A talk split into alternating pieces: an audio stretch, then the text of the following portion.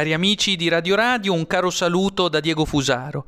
Ieri sera si è registrata una nuova epifania vespertina del Visconte di Mezzato Giallo Fucsia, alias Giuseppe Conte, presidente del Consiglio, da noi ribattezzato con Ignazio Silone, Don Circostanza, l'avvocato che fingeva di tutelare l'interesse del popolo quando in realtà tutelava sempre solo quello delle classi dominanti. La presentazione fatta dal direttore Mentana è stata già emblematica. Dopo eh, aver evocato Dio nel corso di un colloquio con la Gabbanelli, eh, Mentana ha detto testualmente: adesso scendiamo ma di poco. Così è stato introdotto letteralmente, come un deus ex machina, Giuseppe Conte. La giornalista Lilli Gruber, da tempo gran cassa del nuovo ordine mentale, cosmopolita e mercatista, ha detto con una punta di orgoglio che Giuseppe Conte, la sua ultima apparizione televisiva pubblica, l'aveva fatta proprio sulla sette il ventuno febbraio duemilaventi, quando, ricorderete, ma questo la Gruber ovviamente non l'ha detto, disse che non vi era alcun pericolo per l'Italia. Ebbene, è tornato ora a manifestarsi, curiosamente non sulla RAI, sul servizio pubblico nazionale, bensì sulla rete privata La sette, e già questo dovrebbe essere oggetto di qualche riflessione.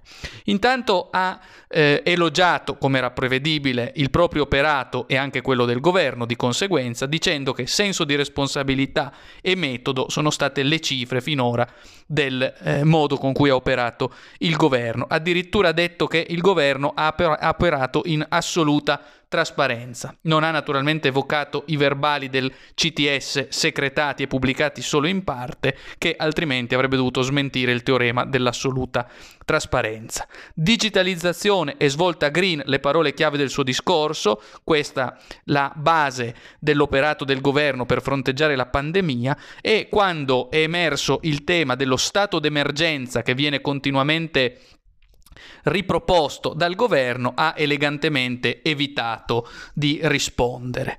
Quando poi si è parlato del periodo natalizio, ha testualmente evocato misure eh, ad hoc, dove eh, in particolare quello che emergeva era la necessità, testualmente, di ridurre le eh, occasioni di socialità. Non ce le possiamo permettere. Ecco il vecchio e ben noto lessico dell'austerity economica riproposto in salsa pandemica. Bisogna tenere i conti dei contagi in ordine, non ci possiamo permettere feste natalizie, e in particolare ha tuonato, per così dire, contro gli impianti sciistici, che resteranno chiusi, ha di fatto già eh, ammesso. Sarà un Natale diverso, queste le testuali parole del Visconte di Mezzato, il quale di fatto ha avvalorato tesi che già circolano in questi giorni a proposito del modo con cui il governo funesterà anche il Natale, come sempre con l'obiettivo verbale di proteggere la nostra vita.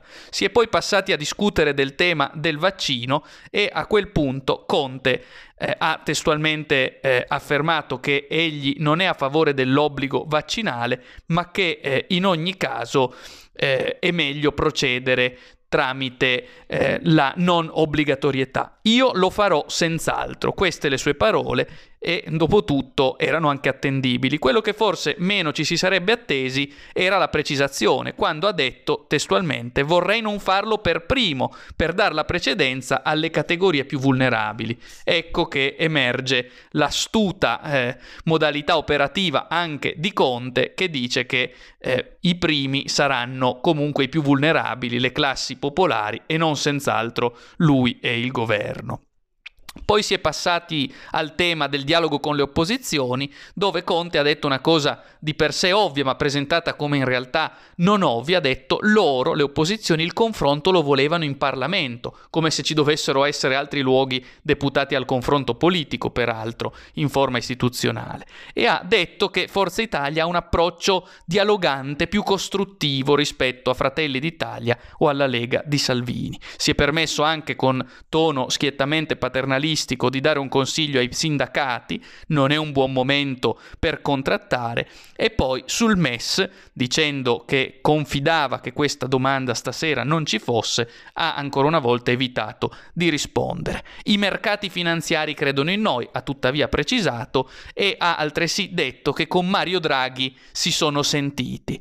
La Gruber a quel punto ha dato il meglio di sé, dicendo che in fondo consigli preziosi glieli potrebbe dare, in riferimento a Draghi naturalmente, che dovrebbe essere il nume tutelare del governo. Insomma, uno scenario incredibile che conferma tutte le già note tendenze e che rivela una volta di più che questo governo giallo-fucsia è il peggio che potesse capitare all'Italia in generale e a maggior ragione in questo sventurato momento storico.